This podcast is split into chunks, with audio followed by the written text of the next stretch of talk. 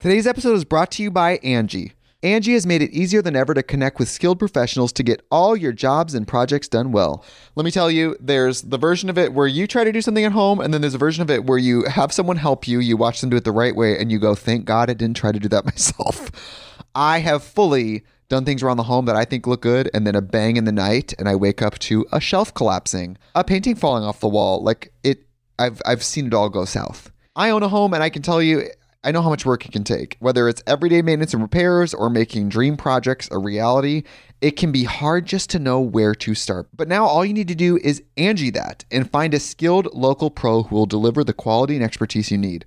Whatever your home project, big or small, indoor or outdoor, you can Angie that and connect with skilled professionals to get the project done well. Right now, one of my wish lists is I want a bike for my condo in Milwaukee, and I would love to rig it up on a pulley in the ceiling because I have one of those like lofted ceilings, but I'm so scared to try that on my own. Angie has 20 years of home experience, and they've combined it with new tools to simplify the whole process. Bring them your project online or with the Angie app. Answer a few questions and Angie can handle the rest from start to finish, or help you compare quotes from multiple pros and connect instantly, which means you can take care of any home project in just a few taps. Because when it comes to getting the most out of your home, you can do this when you Angie that. Download the free Angie mobile app today or visit Angie.com. That's ANGI.com. You're listening to Weird Medicine with Dr. Steve on the Riotcast Network, riotcast.com.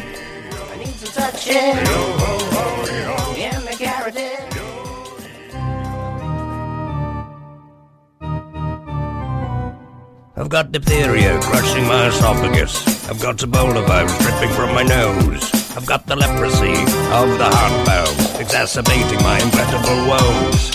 I want to take my brain out and blast it with the wave, an ultrasonic, echographic, and a pulsating shave. I want a magic pill for my ailments, the health equivalent to Citizen Kane. And if I don't get it now in the tablet, I think I'm doomed and I'll have to go insane. I want a requiem for my disease, so I'm paging Dr. Steve. Dr. Steve! It's Weird Medicine, the first and still only uncensored medical show in the history of broadcast radio, now a podcast. I'm Dr. Steve. This is a show for people who would never listen to a medical show on the radio or the internet. If you've got a question you're embarrassed to take to your regular medical provider, if you can't find an answer anywhere else, give us a call, 347-766-4323. That's 347-POOHEAD. If you're listening to us live, the number is 754-227-3647. That's 754-22-PENIS. Follow us on Twitter at Weird Medicine. Visit our website at weirdmedicine.com or drsteve.com for podcasts, medical news, and stuff you can buy. Or go to our merchandise store at cafepress.com/weirdmedicine, where you can get a Bristol stool scale mug and perfect gift for the white elephant parties you may be going to over the holidays. Most importantly, we are not your medical providers. Take everything here with a grain of salt. Don't act on anything you hear on the show without talking it over with your doctor, nurse practitioner, physician assistant, pharmacist, chiropractor, acupuncturist, yoga master, physical therapist, or whatever. All right, very good. Hey, don't forget, check out stuff.drsteve.com. That's stuff.drsteve.com. Particularly this time of year when you're doing your holiday shopping, it doesn't cost you a penny to go to stuff.drsteve.com, but it does help keep us on the air. On there, you will also find almost every product we've ever discussed on the show. If there's stuff that's missing, let me know, and we'll add it. And you can also click through to the most popular online shopping site in the world, a.k.a. Amazon. And it does help keep Weird Medicine and Riotcast on the air, so thank you. Don't forget tweakedaudio.com, perfect stocking stuffers, or tweakedaudio.com earbuds. They're the best on the market for the price and the best customer service anywhere. And on top of that, the best dang discount you can ever get anywhere. I don't know any place else that's giving a 33% discount for anything. Sometimes you get a 5%, 10%. You might get free shipping on something. But you get a 33% discount when you use the offer code FLUID, F-L-U-I-D, for tweakedaudio.com. It's like buying three things and only having to pay for two of them. And my kids get, These things last forever, but my kids lose them. Or people steal them from them at school because they're so cool. So my kids always get them in their stocking every year. Don't forget Dr. Scott's website at simplyherbals.net. I'm using right now as we speak his Simply Herbal Sinus Rinse, which is fantastic. It's buffered saline, and it's got some peppermint in it as an anti-inflammatory, and it really it helps me quite a bit. So it's not all malarkey over there. Check out Okay, so let's talk about the premium service. I owe you an apology. Last week I was 2 weeks ago, I was exceedingly depressed over a bunch of different things, and I'm like, well, to hell with it. I'm not going to do radio anymore. And so I told you guys to cancel your premium subscription, which is fine if you did. If you I have since decided I'm going to keep going with this. I was depressed about GVAC. I was depressed because of my job, which I've since kind of turned things around there. I think it's going to be okay. I was depressed because I had a nice job offer from a Fortune 500 company, but they were not at all amused by my extracurricular activities. And so I was like, well, maybe this is the time I should just shut it all down.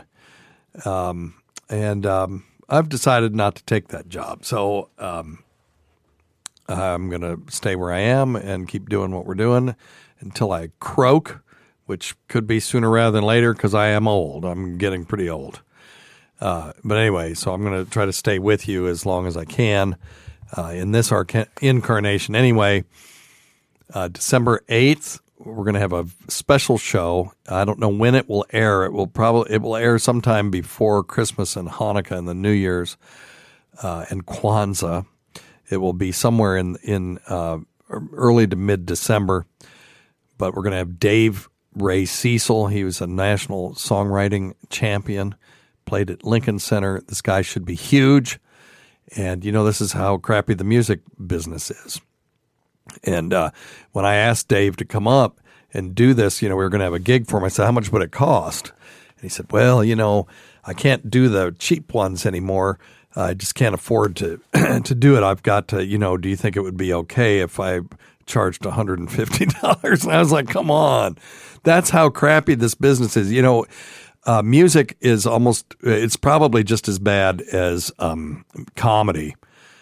Those who've listened for a long time know that I got into comedy promoting because I heard Jim Florentine talking on Opie and Anthony about how crappy they treated them on the road. And we're talking Jim Florentine, one of the all-time greats.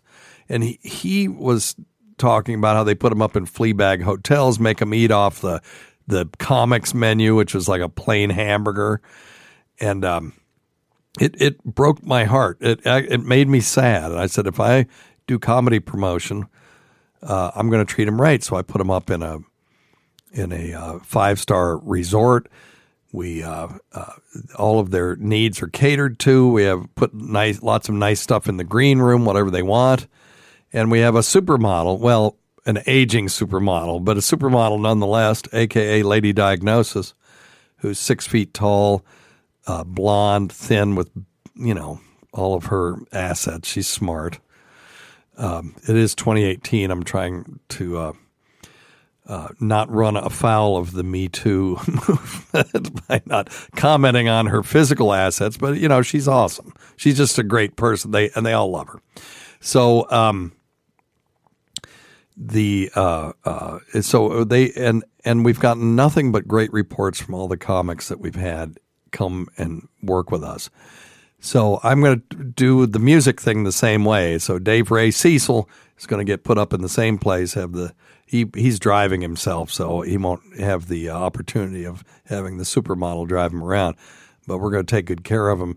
I said, no, we can't pay $150. We'll pay you $300, and we're going to do a nice little intimate gig at the Beer Run in a little town called Kingsport, Tennessee. It's not too far from where Dr. Scott and I live.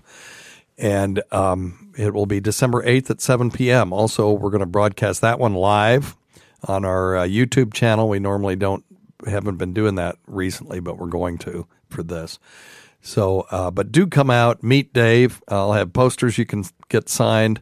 There will be beer if you come, and because you heard about it on this show and you introduce yourself, I'll buy you a beer, maybe even two, assuming you're of legal age and not overserved already. And always drink and drive responsibly. Come on, don't be stupid. All right? Okay. So let's see. So what was I talking about? Okay, premium.drsteve.com is back open for business. It's $1.99 a month, and you get access to all of our premium content, and of which there is a little bit. And also you get access to all of our archives. I kind of prefer this to Patreon. Patreon just too glitchy. It's too twitchy for me. I'm old school. You pay your $1.99. I'll put stuff up there, and you get access to all this stuff going all the way back to the beginning. So anyway, thank you for supporting that. I've got a couple of articles for you, and then we'll do some phone calls, and then we'll get the hell out of here in under 50 minutes and 13 seconds.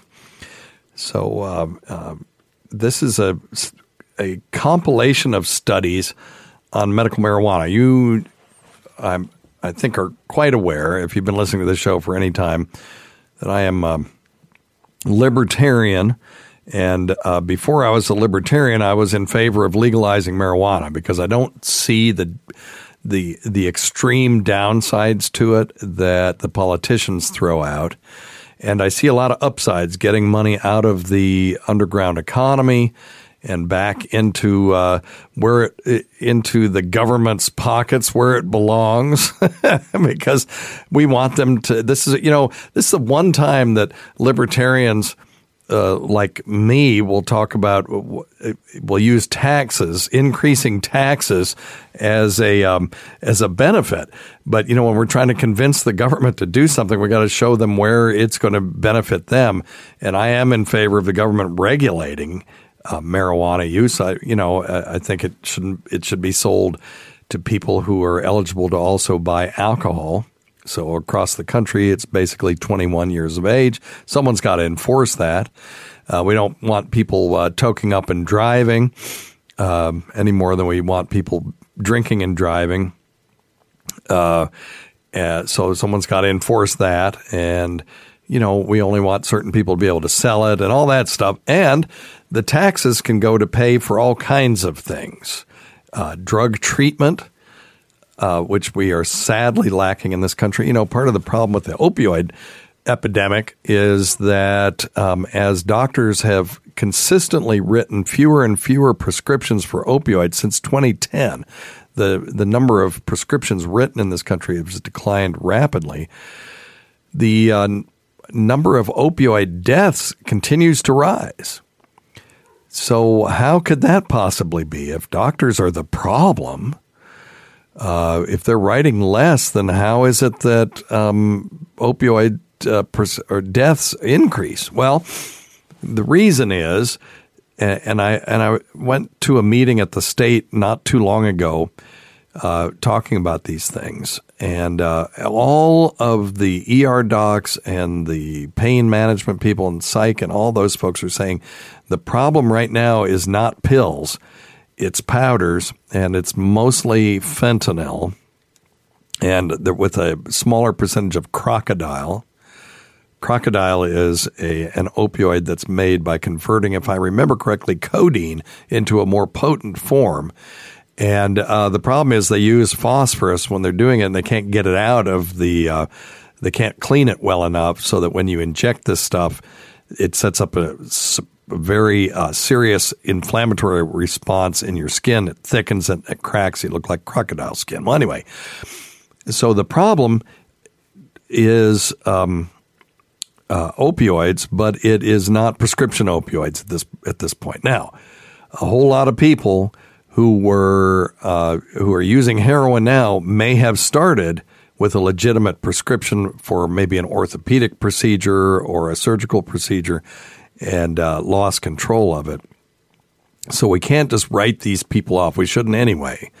But what we've done is we've decreased the supply of medications that are abusable that have the milligram amounts printed on them.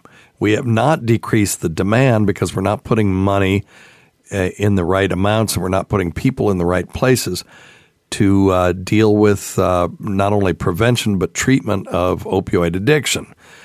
So the demand is still there, so they're going to go to places that instead of having the milligram amount on it, or in the case of fentanyl, the microgram amount printed on it, there just could be little baggies and God knows what's in there. So you have to hope that whoever is selling it to you, your dealer, knows what they're talking about. And I've met some of these guys and women. Yeah, not rocket scientists, a lot of them. Some are. Some are extremely smart, particularly the basement chemists. Your ability to tell just by looking at it how many micrograms are in there and how much you should give yourself before you overdose, impossible to do. So people are overdosing if they get a bag that's been stepped on less than what they're used to. Anyway. So that's where we are right now. So I would like to see money from taxation of the legalization of marijuana go toward treatment of opioid addiction. And, people talk about, marijuana is a gateway drug. If people start using pot, they're going to use stronger stuff. You know what actually is the gateway drug? And it's not marijuana. It's tobacco. Kids who start smoking cigarettes at an early age are much more likely to end up using drugs. I can attest that that's true, knowing people that I grew up with in the 60s. Anyway, so these articles, a number of studies featured in the 2018 annual meeting of the Society for Neuroscience held in San Diego. And here's what they showed. So there were 6 studies unveiled at the recent meeting shed some, and this is from Medical News Today, much needed new light on long-term effects of cannabis use over the lifespan. Specifically, they found that exposing unborn rats, a lot of these are rat studies, hard to do this in humans. Some of these studies would be unethical.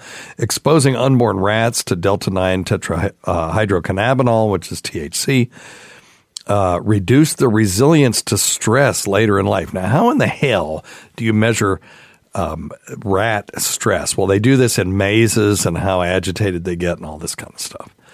It also led to faulty development of brain circuits for memory and learning. So the takeaway from this is, if this is translatable to humans, if you're pregnant, don't drink, don't smoke, eat well, and don't do pot. It makes sense that we don't want to expose kids in utero to drugs. We have so many kids these days born with neonatal abstinence syndrome. In other words, their mother was doing opioids. And what happens when you stop doing opioids? You go through withdrawal, right? So while the kid is in utero, the opioids are passing through the placenta into the kid's bloodstream and getting them high. And then when they're born, they're not getting that anymore and they go through withdrawal, and it can be quite traumatic. Cannabinoid use by adolescent rats showed physical alterations in the development of brain regions involved in self-control, making decisions, and planning. Okay, yes. Adolescents should not be doing this stuff. They shouldn't be drinking, smoking, or doing mind-altering drugs. I am not a namby-pamby, just say no person, but I do think you need to be an adult. I don't even know. 21 is sort of artificial. I mean, if it's 20 years and 364 days, is there something different between that person and a 21-year-old? Of course not. But you have to set that line somewhere. So let's see here.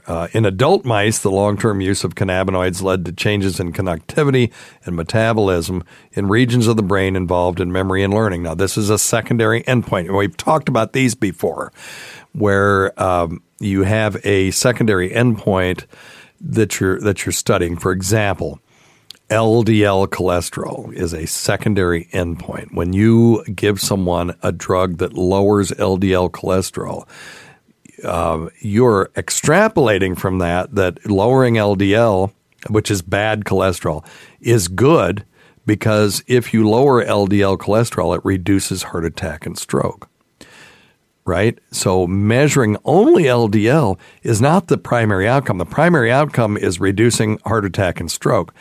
You're measuring a secondary outcome and hoping that that translates into something correct.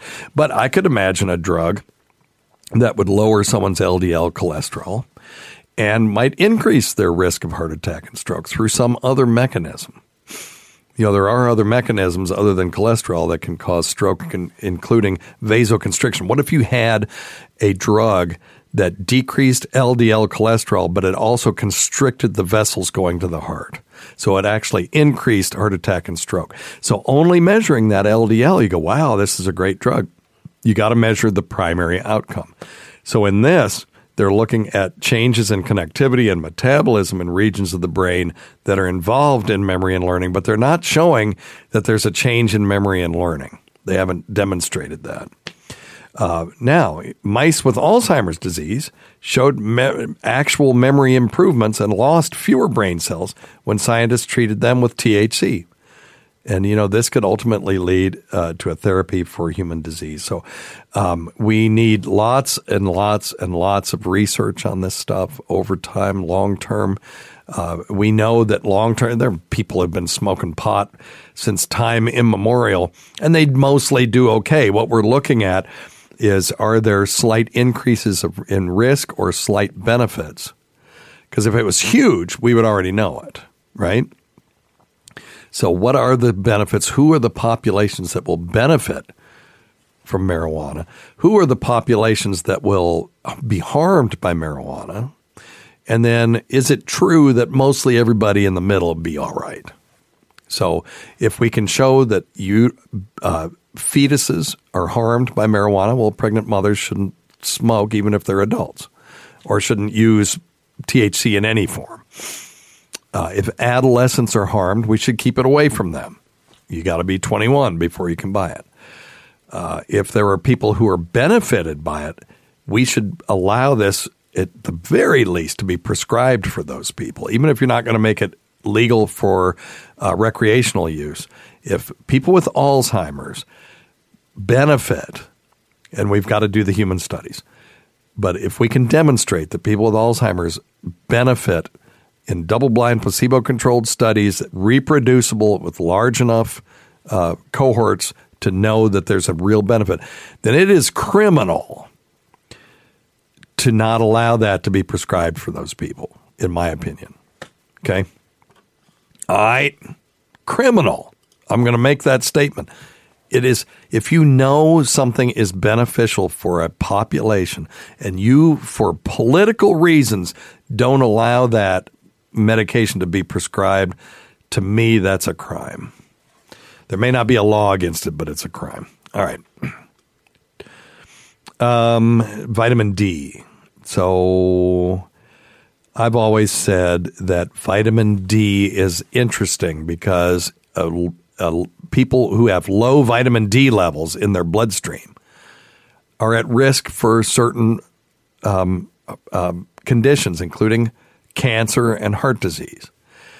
So for so long, people said, well, you need to supplement with vitamin D because we don't get enough sunlight. People that live in cities get sunlight for maybe an hour a day, even if it's a bright, sunny day.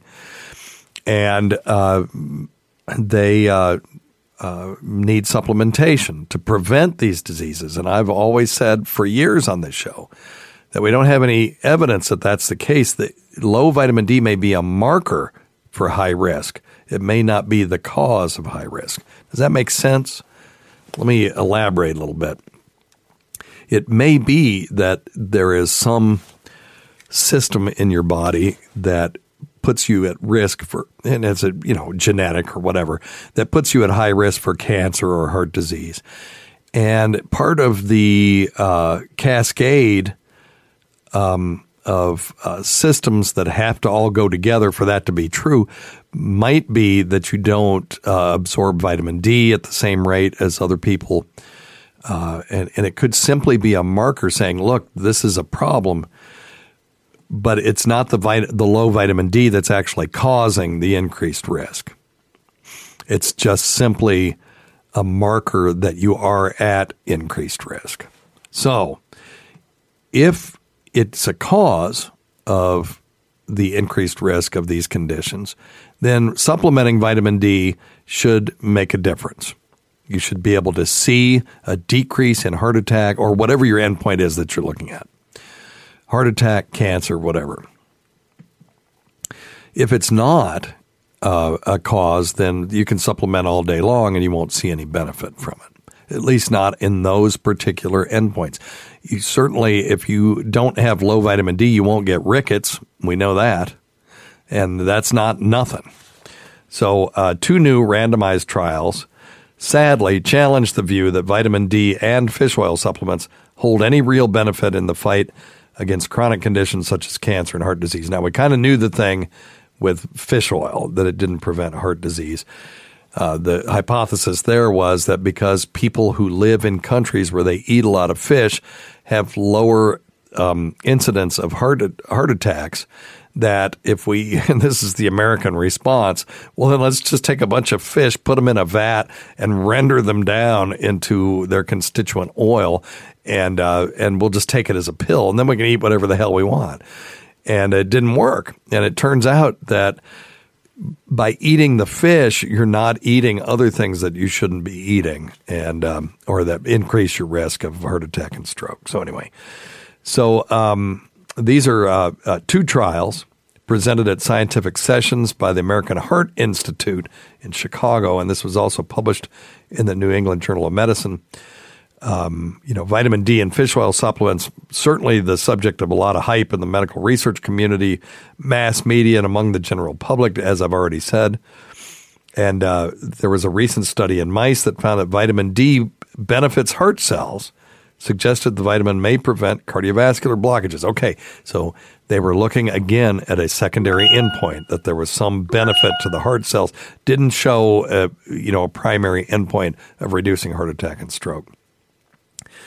Other studies identified persistent links between a lack of vitamin D and the development of breast cancer and bowel cancer. So what they did was they did two new studies. They did randomized placebo-controlled trials. Those are the best evidence. You give half the people the active ingredient and half the people a placebo, and then you uncode it or decode it at the end and see if there's any statistically significant difference. And the doctors or the investigators nor the patients know which drug they took until they decode it. This looked at 26,000 healthy adult participants. 20% were African American. None had a history of heart disease or cancer, and they were the men were at least 50, the women were at least 55. So this is a group of people that down the road would be at risk for having some problems. And some of the participants took a daily dosage of 2,000 international units of vitamin D and a gram of fish oil. And other participants received the same dosage of vitamin D plus a placebo. Some took, this is a great, very well-designed study, so there's four arms.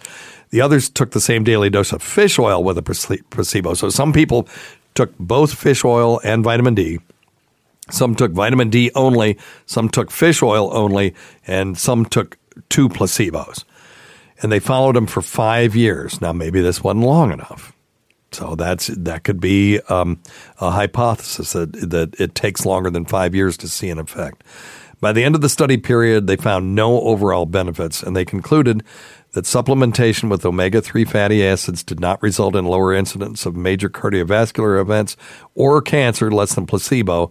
And then supplementation with vitamin D did not result in lower incidence of invasive cancer or cardiovascular events than placebo. Now, there was a slight decrease in risk of heart attacks, particularly among people that did not eat fish regularly if they took fish oil. So maybe it's worth taking for that. None of those supplements resulted in severe side effects.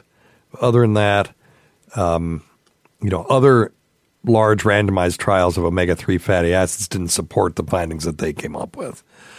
I don't have a problem if you take vitamin D because it's probably not going to hurt you. I don't have a problem if you take fish oil because it's probably not going to hurt you. Just don't expect it to have a huge benefit. That's the thing. All right. All right. Let's take some questions. Uh-oh. Advice from some asshole on the radio. Oh, why can I? 14 years later, I still can't get that right. Here we go. Number one thing, don't take advice from some asshole on the radio. Thank you, Ronnie B. That's exactly. Today's episode is brought to you by Angie. Angie has made it easier than ever to connect with skilled professionals to get all your jobs and projects done well. Let me tell you, there's the version of it where you try to do something at home, and then there's a version of it where you have someone help you, you watch them do it the right way, and you go, thank God I didn't try to do that myself. I have fully done things around the home that I think look good, and then a bang in the night, and I wake up to a shelf collapsing, a painting falling off the wall.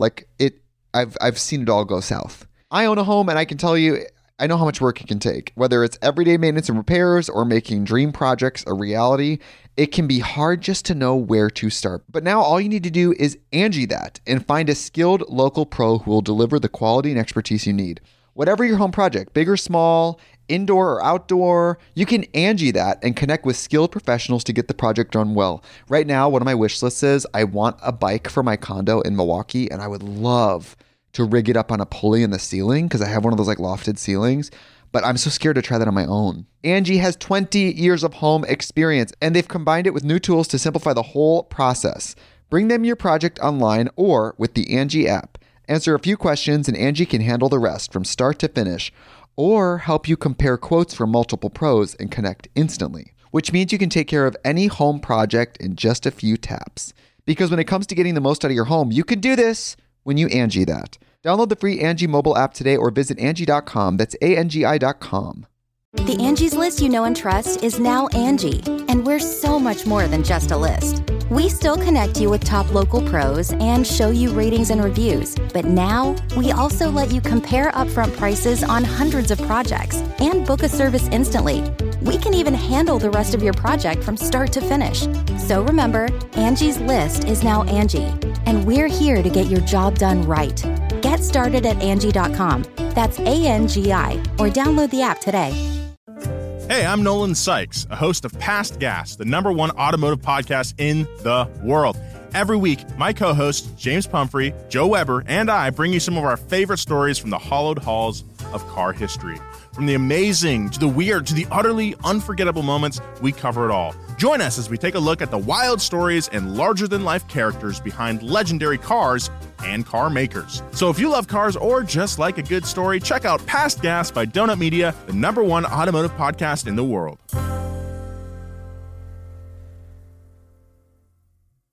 Very true, and couldn't be wiser. Hey, Dr. Steve. Hey, man. Just calling about detail. I guess it'd be squirting, not ejaculation, but we've been married for 15 years, and all of a sudden, the wife starts squirting during intercourse. Recently, she had I guess it's called a hood piercing. Do you think that might have anything to do with it? No. I'll let you answer the question. Thanks, bud. Hey, thanks, man. No, so she had her clitoral hood pierced, which just would seem to me like having a foreign body in there all the time. If you find that to be to enhance your sexual pleasure, please call in. Call 347-766-4323 and let me know what your thinking is on that. I've known people that had omphalong piercings, double vasectomy, feces used to, I think he had multiple piercings along the top part of his penis. And he just liked to play with them all the time, which is like, I don't want to see you messing with your junk. So let me know if so, what that does for you. And, I see women with nipple piercings. I'm kind of interested in checking that out live, but I just like a plain old nipple, a nice meaty, delightful nipple. But I would be interested in how that enhances your pleasure. Does that enhance the pleasure for the woman only? Is it just cool and just thinking about it gives you some pleasure? For the people who are licking those nipples, do they derive pleasure from that, or does it just click against your teeth and irritate you? So I'm interested in that. All right. So what about this squirting business? So all of a sudden, this woman who is I guess, either late youth or early middle age, is all of a sudden squirting. I don't think the piercing of the hood had anything to do with it. I'm going to assume that was coincidental. But they're squirting and then they're squirting. And so we need to talk about this just for a second. There was and by the way, you can read along at drsteve.com. And just in the upper right-hand corner, there's a search box. It's just put in female ejaculation. I wrote a big, long article about this that is, by the way, if I may say so, definitive. So there was an article in the literature that hit the media that said, scientists say female squirting is just peeing. Okay. It pissed me off because I know the truth. And, the bloggers, the medical media, which, by the way, the medical media, most of the time they're just regular media who happen to be reporting on medical stuff. It's unbelievable how many things they get wrong. And when they get that much wrong on stuff that I know about, which is almost every single study, if they're reporting on something and I know something about it, there's facts that are wrong. It does make me suspicious about the other stuff that they're telling me. But anyway, the original study suffered significantly from a severe case of selection bias. And on my website, I have a link to the study. Here's the thing. And if I ever go on Joe Rogan, we're going to talk about this because he's invited me. We just never made it out there. When you're looking at wave-particle duality, and I'm going to go off on one of my physics tangents. So, there's this experiment where you send photons through a double slit. And they set up this interference pattern. And, if you shine a light through it, they'll make an interference pattern. The only way this can happen is if light act like or waves, right? That's the only time that things can interfere with itself is if it's a wave. Like you drop two pebbles in water and you see that pattern of interference where if you get a low trough and a high trough meet, it evens out, right? And so you get a flat area in the water at that point. And it's called interference.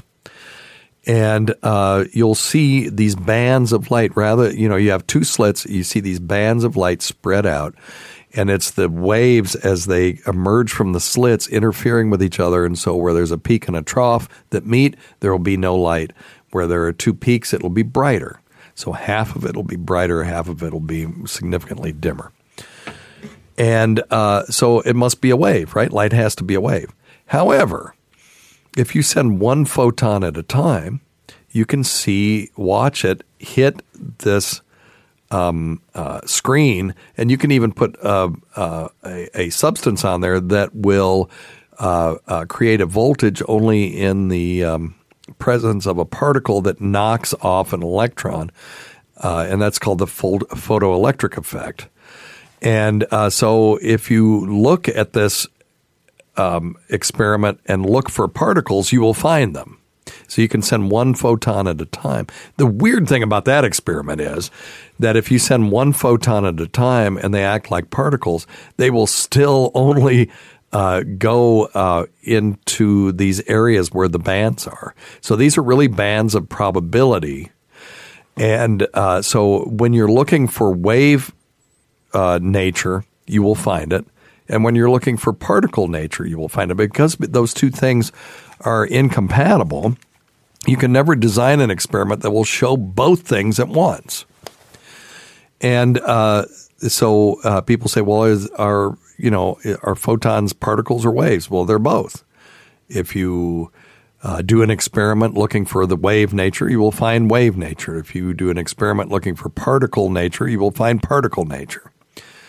And If you're interested in what I just told you about, if you've never heard of this before, it's hard to explain it without visuals. Just do a YouTube on the two-slit experiment, and there will be a bunch of them. Fascinating. It's mind-blowing. How do these particles, single photons, know where to go? Because they can't be interfering with themselves, right? It's crazy. Insane. Anyway. The universe, the programmers are just effing with us. You know, we're in this simulation. The programmers are effing with us, although I can't imagine what their universe is like if photons don't have wave-particle duality. You know, they must live in a very different universe than we do if this one is artificial. But anyway, so if you're looking, if you do an experiment like Harry Fish did on the Howard Stern show, looking for urine. What he did was he got a porn star who was known to masturbate and squirt, and he tested the fluid for creatinine. Creatinine is only found in urine, at least when it's expelled from the human body, and it was positive. So he said, there you go. It's piss. Well, I did the contrary experiment on the Anthony Cumia show, where we took that same fluid and tested it for prostatic-specific antigen. Prostatic-specific antigen can only be found in prostatic fluid, and that would exclude it from being urine. And what did we find? We found prostatic-specific antigen. So it's almost like wave-particle duality. If we're testing for urine properties, urine nature, we will find it. If we're testing for ejaculate nature, we will also find it. So what's the answer? These things are not quantum systems, so they can be both at the same time. That's the difference. And so what we found is that some women have what's called coital incontinence. And coital incontinence is the expressing of an extremely dilute fluid from the urinary bladder out into the real world. So you say, well, that's piss. Well, that's interesting because it's not exactly piss. I mean, if you define piss as being a water-based fluid that is expelled from the urinary bladder to the outside world through the urethra, then yes, it's piss. But there's more to it. What these guys did in this study was they had an ultrasound transducer, and they were watching the bladder. They had women empty their bladders. And, you know, if you empty your bladder, you don't have to go again for like 4 hours, right?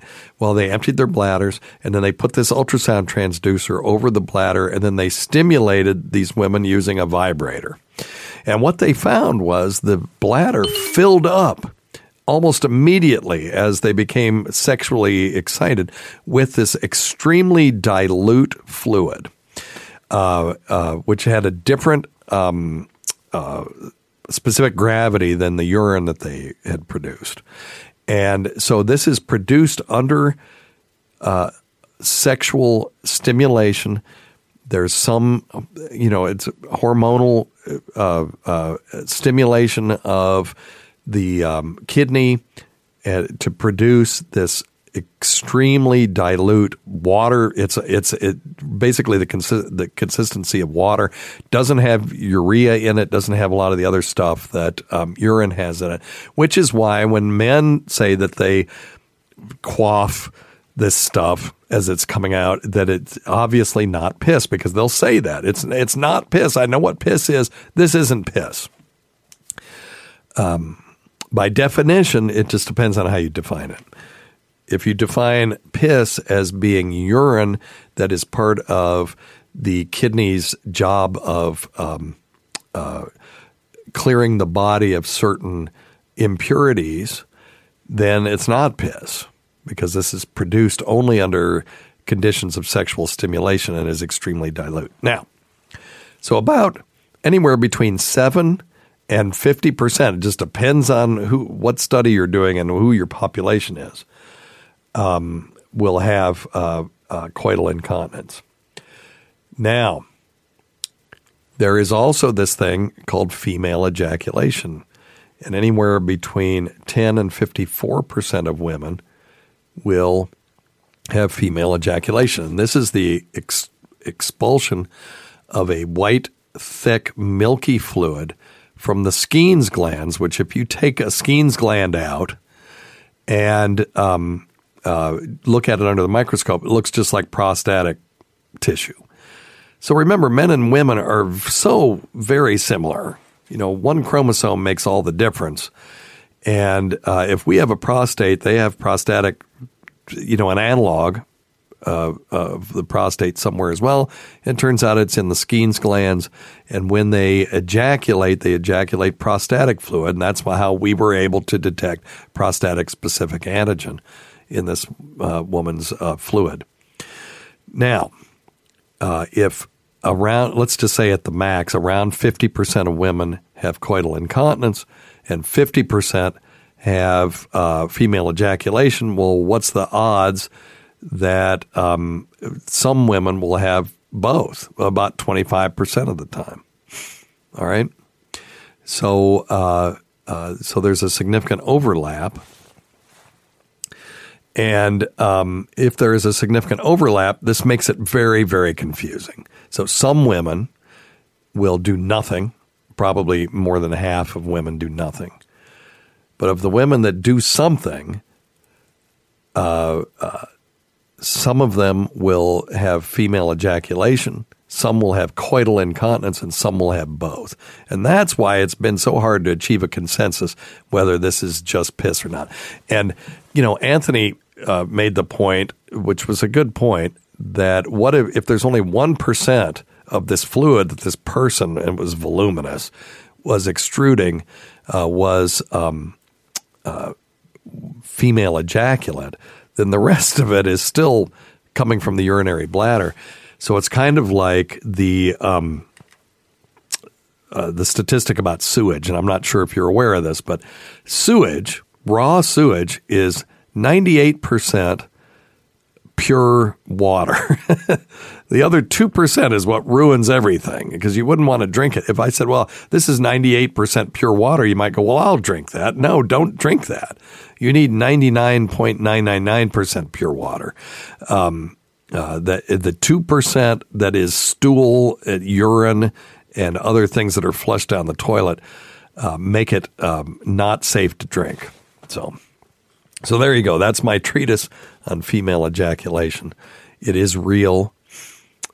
Even the voluminous, watery fluid that comes out isn't normal urine, and it all, whether it's piss or not, depends on how you define it. I choose to not define that as piss. I choose to define that as dilute fluid that is only produced during sexual stimulation that we call coital incontinence. All right. Hey, Dr. Steve, I have a question regarding allergies to alcohol, okay, or beer. I'm not sure what it is, actually. I used to be able to drink any beer, any amounts, and be fine. Now that I'm getting older, I'm 38, and certain beers, when I drink, I get like a swelling in the throat and like an irritated indigestion type sensation. I thought it was only dark beer, so then I would just stick to light beers, and now certain light beers do it too. And just recently over the weekend, I had a glass of red wine. It was a Pinot Noir, and it did the same thing. So I don't know if it's a sensitivity to the alcohol or to yeast. I don't even know if wine is made with yeast. I doubt it. So, but do you have any? No, it is. It's totally made with yeast. There shouldn't be much, if any, left over, but it's not the yeast that's causing the problem. I don't think this is an allergy. There are people who are allergic to alcohol or certain components in alcohol. Those people will get mostly violently ill if they're truly allergic to it. So it's not that. There are people that lack the enzyme to metabolize alcohol fully, and they'll get stuck in a stage called acetaldehyde. So alcohol needs to go from alcohol to acetaldehyde and then to products that aren't toxic. Acetaldehyde is toxic, and causes people to have flushing and terrible headaches and feel bad.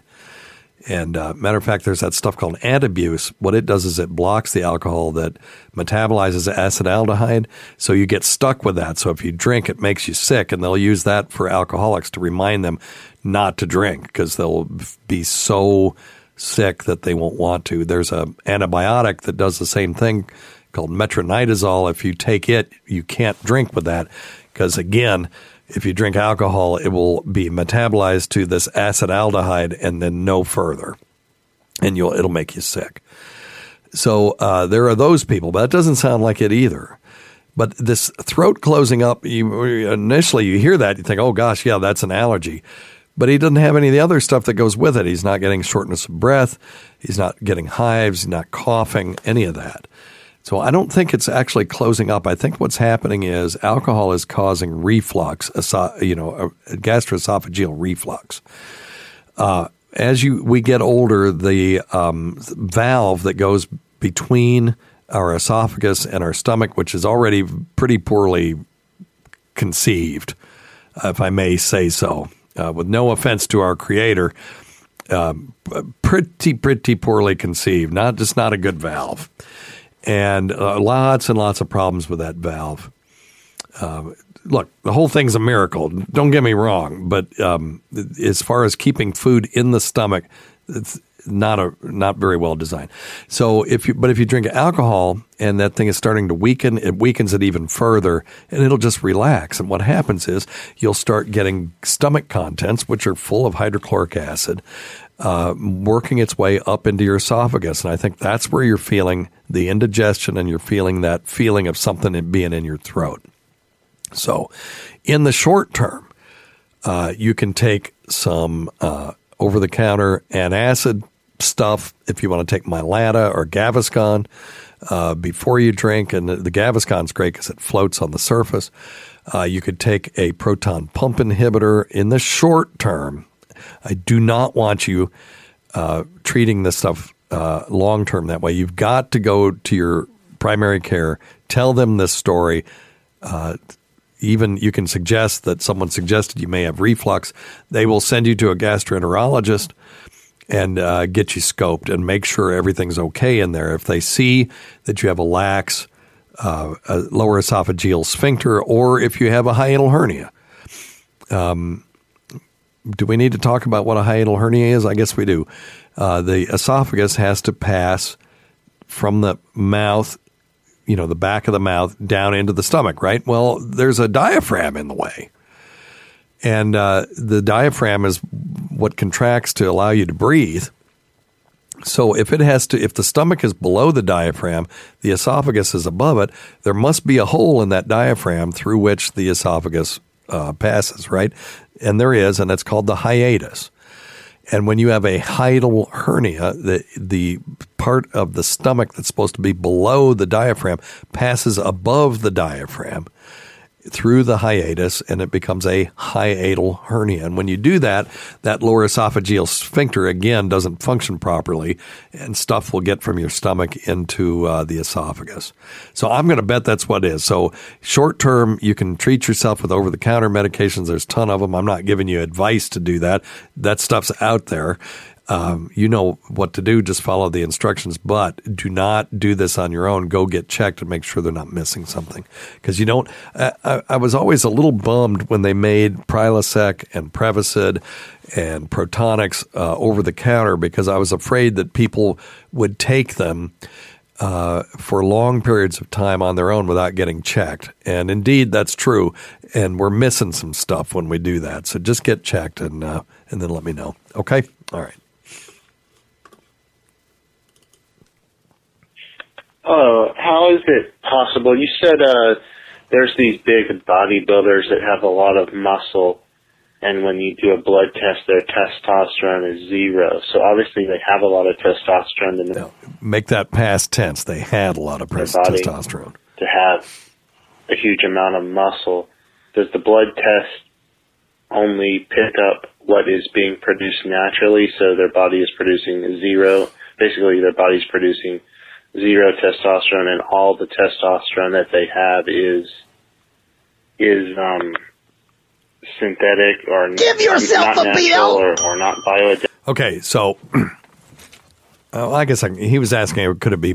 Is it not bioidentical? The group of people I was talking about, so it was several weeks ago, were people who had through their bodybuilding had supplemented their testosterone to the extent that their testicles no longer produce testosterone. So when they stopped juicing and you tested their blood testosterone, it was zero, which meant that their body was no longer producing testosterone of any kind. And so, no, if they had been in the middle of a cycle, we certainly would have detected testosterone in their bloodstream. Now, there may be some that you can supplement with that won't show up on a urine drug screen, but or on a plasma test. I don't know. It's been a while since I've paid any attention to that, but that's not what I was talking about. I was talking about people who had supplemented themselves to the point where they shut down their testicles from producing testosterone. And when they stopped using testosterone injections in the gym, the testicles didn't rebound back. They just sat there and didn't produce testosterone. And those people have to have testosterone supplementation the rest of their life. That's all that was about. All right. Hey, Dr. Steve, I've been addicted to nicotine since high school, playing baseball in you and Dr. Scott, Southwest Missouri. It's pretty common for us to dip snuff or Copenhagen. And about 3 years ago, I kicked the habit. Well, didn't kick the habit. I've been chewing nicotine gum ever since. And you and Voss. Just wondering if that is a decent alternative, or what the overall side effects of chewing nicotine gum are. So nicotine gum is designed to be a bridge between either smoking or dipping and complete nicotine sobriety. And it's never intended to be used on and on and on, despite what our friend Rich Voss has done. Now, look, it's certainly better than dipping, or because it doesn't have the carcinogenic effects, at least as far as we know. When you smoke, the tar, our hypothesis is the tar causes the cancer, but the nicotine keeps you coming back for more. And there is some evidence that nicotine is a promoter of an enzyme called protein kinase C that is a tumor growth promoter. It's a tumor growth promoter. So if you get cancer and you continue to smoke, it may be that the tar caused the nicotine, caused the cancer to grow, but the nicotine is causing it to grow faster. So there's always an inducement to quit smoking, even if you have metastatic cancer. If you want to live longer.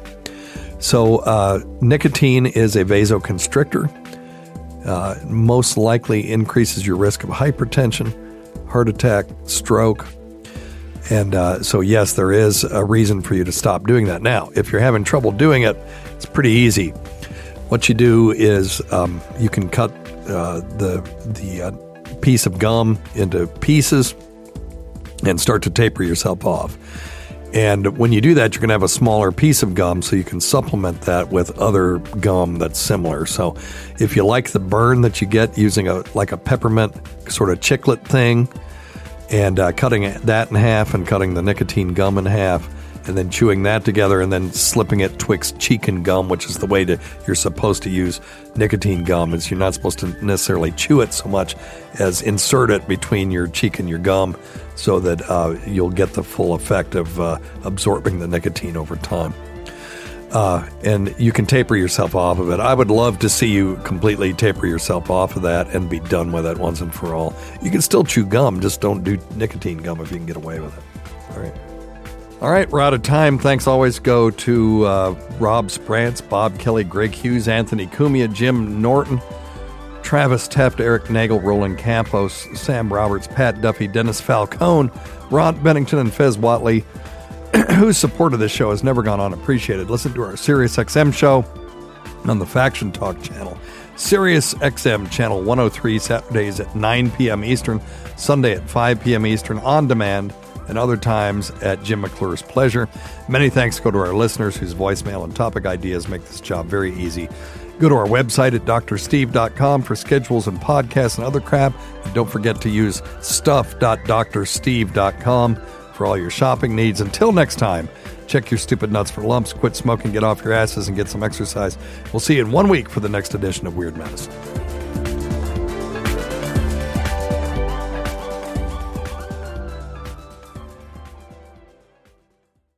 Today's episode is brought to you by Angie. Angie has made it easier than ever to connect with skilled professionals to get all your jobs and projects done well. Let me tell you, there's the version of it where you try to do something at home, and then there's a version of it where you have someone help you, you watch them do it the right way, and you go, thank God I didn't try to do that myself. I have fully done things around the home that I think look good, and then a bang in the night, and I wake up to a shelf collapsing, a painting falling off the wall. Like it, I've seen it all go south. I own a home, and I can tell you, I know how much work it can take. Whether it's everyday maintenance and repairs or making dream projects a reality, it can be hard just to know where to start. But now all you need to do is Angie that and find a skilled local pro who will deliver the quality and expertise you need. Whatever your home project, big or small, indoor or outdoor, you can Angie that and connect with skilled professionals to get the project done well. Right now, one of my wish lists is I want a bike for my condo in Milwaukee, and I would love to rig it up on a pulley in the ceiling because I have one of those like lofted ceilings, but I'm so scared to try that on my own. Angie has 20 years of home experience, and they've combined it with new tools to simplify the whole process. Bring them your project online or with the Angie app. Answer a few questions and Angie can handle the rest from start to finish, or help you compare quotes from multiple pros and connect instantly, which means you can take care of any home project in just a few taps. Because when it comes to getting the most out of your home, you can do this when you Angie that. Download the free Angie mobile app today or visit Angie.com. That's ANGI.com. The Angie's List you know and trust is now Angie, and we're so much more than just a list. We still connect you with top local pros and show you ratings and reviews, but now we also let you compare upfront prices on hundreds of projects and book a service instantly. We can even handle the rest of your project from start to finish. So remember, Angie's List is now Angie, and we're here to get your job done right. Get started at Angie.com. That's A-N-G-I, or download the app today.